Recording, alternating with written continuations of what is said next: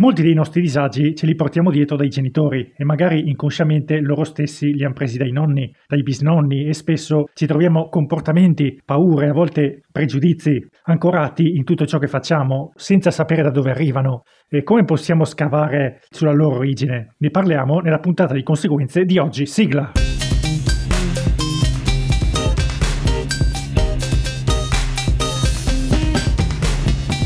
Florian, com'è? Ciao Simon e ciao a tutti, sì, tutto a posto qua. Allora, eh, come possiamo risalire all'origine familiare passata dei nostri traumi? Allora, in pratica bisogna farsi una domanda che è la domanda chiave che ci permette di rispondere a questa domanda fondamentale. Mm. Viene chiamata la bridging question in inglese, la domanda ponte. Okay. Chi è il proprietario di questi sentimenti che sto provando? Mm. Di solito quando uno è disperato o in una situazione talmente difficile che non riesce a gestire, allora si mette a dire certe parole che sono però parole chiave o a volte anche eh, si può riflettere in certi comportamenti che la persona può avere. Ti do un esempio. Nel libro di Mark Wallin, Non è colpa tua, sì. praticamente c'è l'esempio di questa um, signora che durante tutta la sua vita ha sempre avuto un rapporto conflittuale con il suo corpo, evitando di curarsene, prendendo peso sempre di più, evitando di avere figli, evitando di avere dei rapporti sentimentali con altre persone. Eh. Da una certa, però, andando dallo psicologo, eh, lei si è resa conto che questi sentimenti non erano suoi.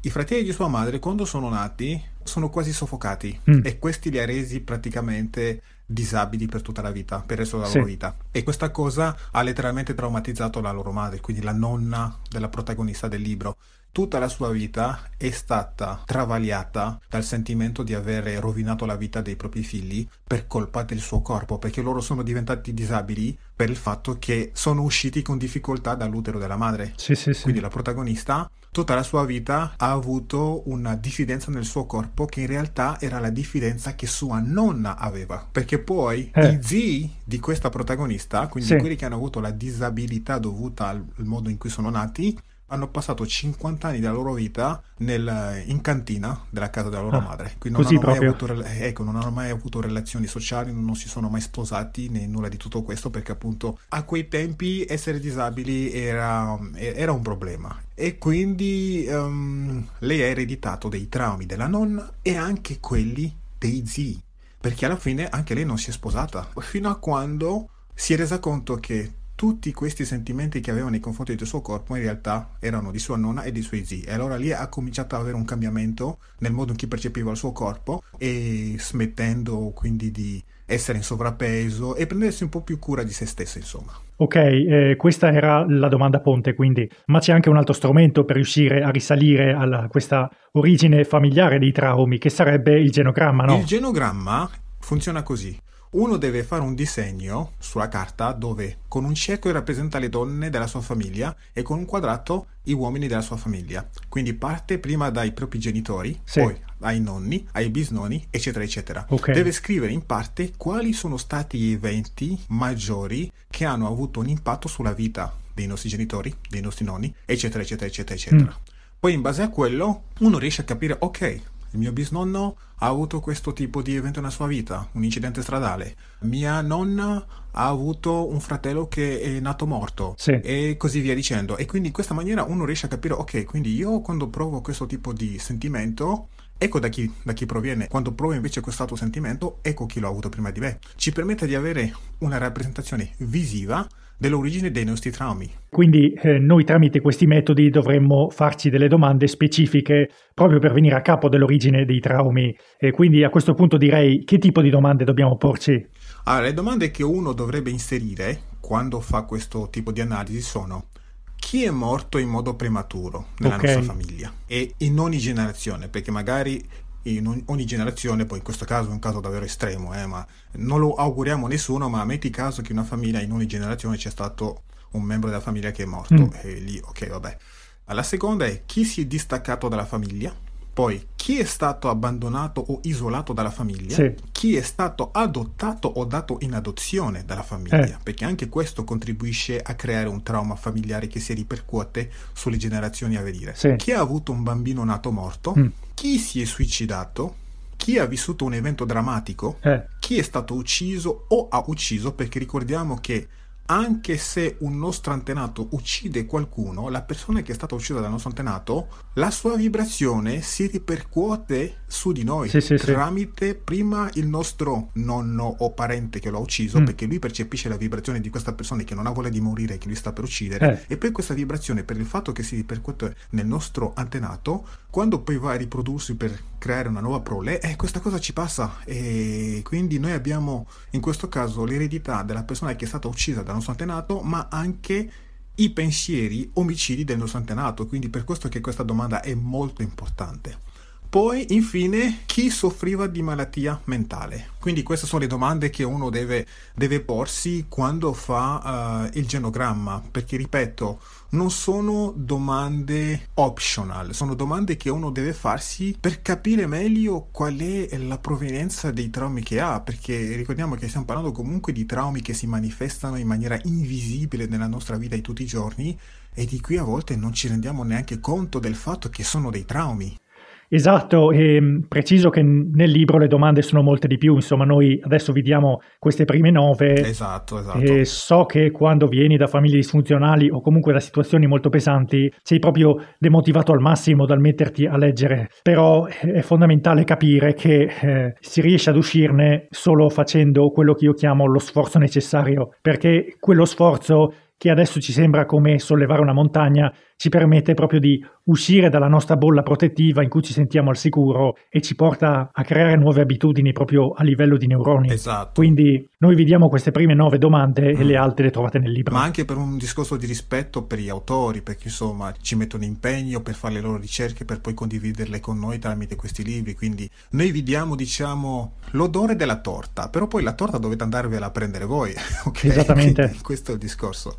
Eh, quindi sì, eh, molti traumi si nascondono nelle nostre credenze, nelle nostre convinzioni, mentre altri sono proprio ancorati a quelle che sono le nostre abitudini nel quotidiano. Possiamo dire così. Ma guarda, infatti i peggiori traumi secondo me sono quelli che si nascondono nelle nostre abitudini senza che ce ne rendiamo conto. Sì. Tempo fa, io eh. ogni volta che mi ferivo o avevo una piccola ferita, non so, uno si imbatte nella porta e si fa una piccola ferita. Sapete sì. che poi la, la, ferita poi si, si, si richiude, no? Mm. E si crea quella forma di, di crosta, sì, di crosta che sì. appunto sta, uh, sta ripulendo la ferita. Ecco, io avevo invece questa cattiva tendenza di togliere la crosta. Anch'io ce l'avevo. Ecco, ecco. In realtà salta fuori che questo tipo di atteggiamento riflette il disprezzo che abbiamo del nostro corpo, la voglia che abbiamo di, um, di, di suicidarsi, e ricordate che in alcune puntate ho menzionato il fatto che tempo fa, quando stavo nella mia famiglia di origine ancora, eh. avevo molto questa voglia di, di suicidarmi. Ecco, sì. a volte questi pensieri si manifestano con questi piccoli gesti qua, quindi bisogna stare attenti quindi alle nostre abitudini. Non so, uno ama bere alcolici di un certo tipo ogni volta a una certa ora della giornata, eh. con la scusa di ah ma lo faccio perché devo rilassarmi, ma ci sono tanti altri modi di rilassarsi. Può essere che quel fatto di bere a quell'ora sta nascondendo qualcos'altro a cui uno non fa caso. Sai che si dice che si vede la vera personalità di qualcuno quando è in crisi. Ecco, sì. quando quindi noi abbiamo un momento di crisi, eh. di solito ci vengono fuori certe parole che arrivano direttamente dal subconscio, non ne, non ne siamo sempre consapevoli, ma le diciamo proprio tipo ah ma vedi che alla fine non sono buono a nulla ma vedi che alla fine io morirò molto presto qualcuno prima o poi mi ucciderà eh, alla fine eh, sono destinato a fallire non riuscirò mai a fare nulla della mia vita. Questo tipo di cose vengono sempre fuori di solito quando siamo in una situazione di, di stress ingestibile. Sì. Ok? Bon, quando mi capitava di avere confronti molto estremi, molto spinti con la famiglia di origine, c'è una frase che mi veniva sempre, ma proprio potrei anche dire dalla pancia, la sentivo arrivare dalla pancia, qui non era una cosa ragionata, mi arrivava mm. proprio da sotto. Ma eh. io che cosa ci sto a fare in questa famiglia? Ogni volta. Sì, guarda, cioè, credo che i nostri ascoltatori conoscano molto bene questa sensazione, insomma. sì, sì, sì, ma sai, un conto è pensarlo a livello razionale, perché tu fai, la, fai, il ragionamento, metti assieme i pezzi e dici io non dovrei stare in questa famiglia, ma un conto è quando ti arriva proprio dalla pancia mentre sei nella situazione e ti arriva... Cioè è come se fosse una voce dentro di te che sta parlando al posto tuo. La domanda che uno si deve fare è chi è che ha mai avuto questo tipo di desiderio in passato prima di me? Perché potrebbe essere che tu di fatto non è che hai voglia di distaccarti dalla tua famiglia, mm. ma che tu stai in realtà riproponendo una dinamica che è già successa in passato. Eh sì. Magari c'è un tuo antenato, un tuo zio, un, uh, un tuo bisnonno, una tua nonna che in passato si era distaccata dalla propria famiglia perché non ce la faceva più ad essere umiliata, ad essere presa in giro. Esatto, quindi diciamo che è molto importante discutere di, di questi traumi in famiglia, cioè, lo diciamo sempre, non lo ripeteremo mai abbastanza. Esatto, assolutamente, assolutamente. Eh, cioè io ad esempio sono stato svalutato in casa da piccolo, mio padre non mi ha mai accettato e, e io so che comunque lui adesso senza volerlo giustificare in nessun modo, lui ha passato più o meno lo stesso che ho passato io, quindi probabilmente un po' dei traumi che io ora sto cercando di sistemare a fatica vengono da prima. Cioè sarebbe stato molto più facile lavorare su me stesso se ci fosse stato un dialogo, un, uno scambio, insomma, su queste tematiche. Quindi sì, assolutamente, perché è fondamentale parlarne, questo dobbiamo dire. Ma allora, nel libro di Mark Walling c'è eh. l'esempio di un'altra signora quando eh, è cresciuta con sua madre, sua madre le ripeteva in continuazione tu sei la disgrazia di questa famiglia, sei la vergogna di questa famiglia, sei la causa che mm, sei la causa del disonore della, della nostra famiglia. Sì. Andando ad indagare saltava fuori che la bisnonna di questa protagonista mm.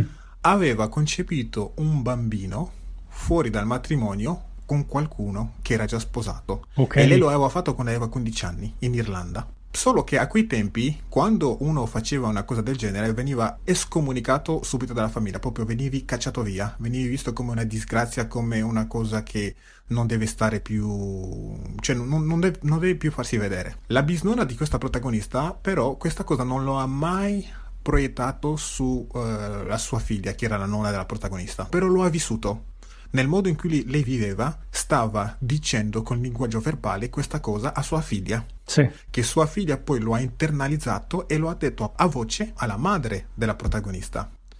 Capisci? E poi la madre della protagonista lo ha espresso anche lei a voce con la protagonista. Quindi vedi come la cosa risale? Eh sì. È insidiosa questa cosa perché anche il fatto di non dire, tenere la cosa dentro, fa sì che la cosa arriva lo stesso arriva lo stesso al vostro figlio o vostra figlia, cioè è pazzesca questa roba qui.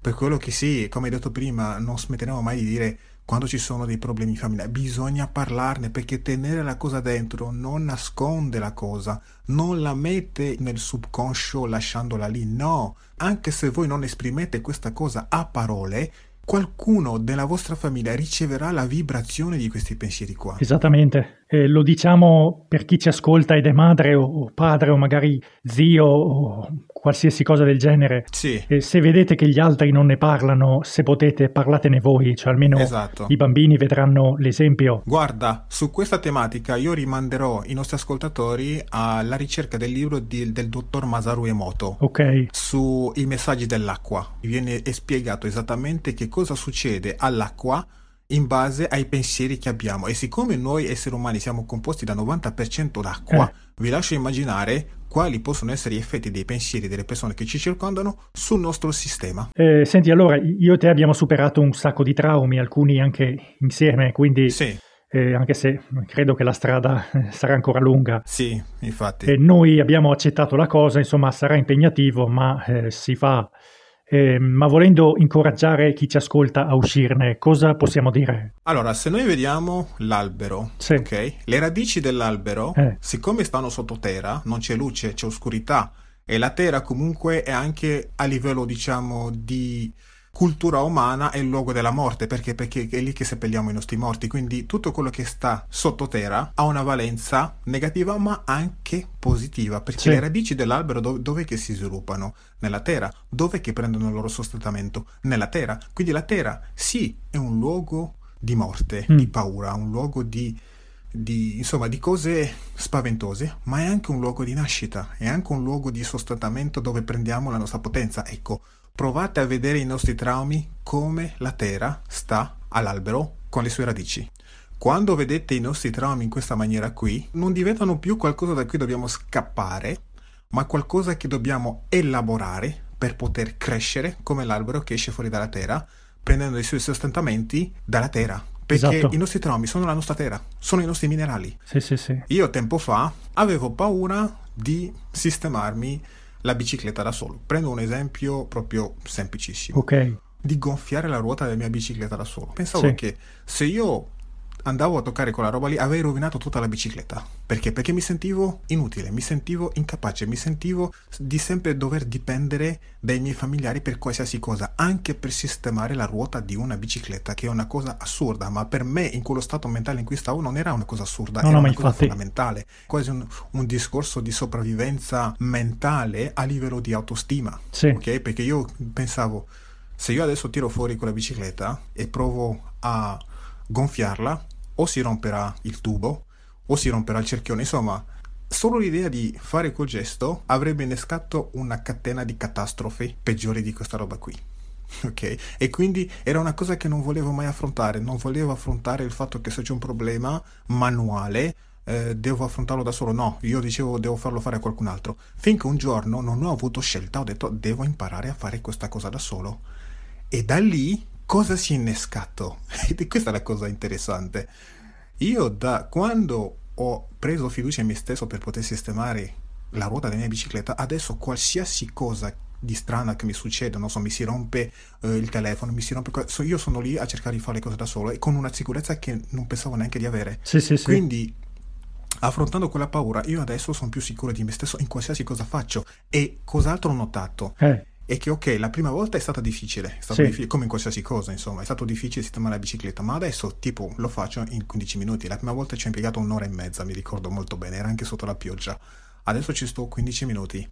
Ma a prescindere da quello, eh è che questa sicurezza che ho adesso di sistemare la ruota della mia bici ce l'ho in qualsiasi altra cosa, come ho detto prima, cioè qualsiasi cosa manuale devo fare riesco a farlo sentendomi più sicuro. Questa sicurezza si riflette anche nel mio modo di essere adesso, si riflette nel mio modo di camminare, si riflette nel mio modo di, di affrontare la vita, di sì, gestire sì, sì. le crisi e questo perché ho affrontato un piccolo mostro. Eh, allora, senti, eh, prima di chiudere, ricordiamo la lista delle nove domande che abbiamo fatto eh, per eh, risalire all'origine dei traumi. Sì, ecco. Prima domanda. Chi è morto in modo prematuro? Mm. Chi si è distaccato dalla famiglia? Chi è stato abbandonato o isolato dalla famiglia? Sì. Chi è stato adottato o dato in adozione? Eh. Chi ha avuto un bambino nato morto? Chi si è suicidato? Sì. Chi ha vissuto un evento drammatico? Eh chi è stato ucciso o ha ucciso e infine chi soffriva di malattia mentale. Ok. Quindi queste sono le domande. Allora diamo il titolo del libro per chi volesse farsi una ricerca. Allora il libro è di Mark Wallin e si chiama Non è colpa tua. Ottimo. Allora grazie Florian. Grazie a te Simon e a tutti quelli che ci hanno ascoltato. Eh, fateci sapere cosa ne pensate e se ci seguite da YouTube iscrivetevi al canale, cliccate sulla campanella così verrete avvisati quando uscirà un'eventuale puntata nuova e se ci seguite sulle altre piattaforme eh, lasciate una recensione se avete la possibilità così incoraggerete altre persone ad ascoltarci insomma. E ricordate ricordatevi che ogni nostra azione ha le sue conseguenze. Ciao, alla prossima! Ciao, ciao, ciao, ciao a tutti!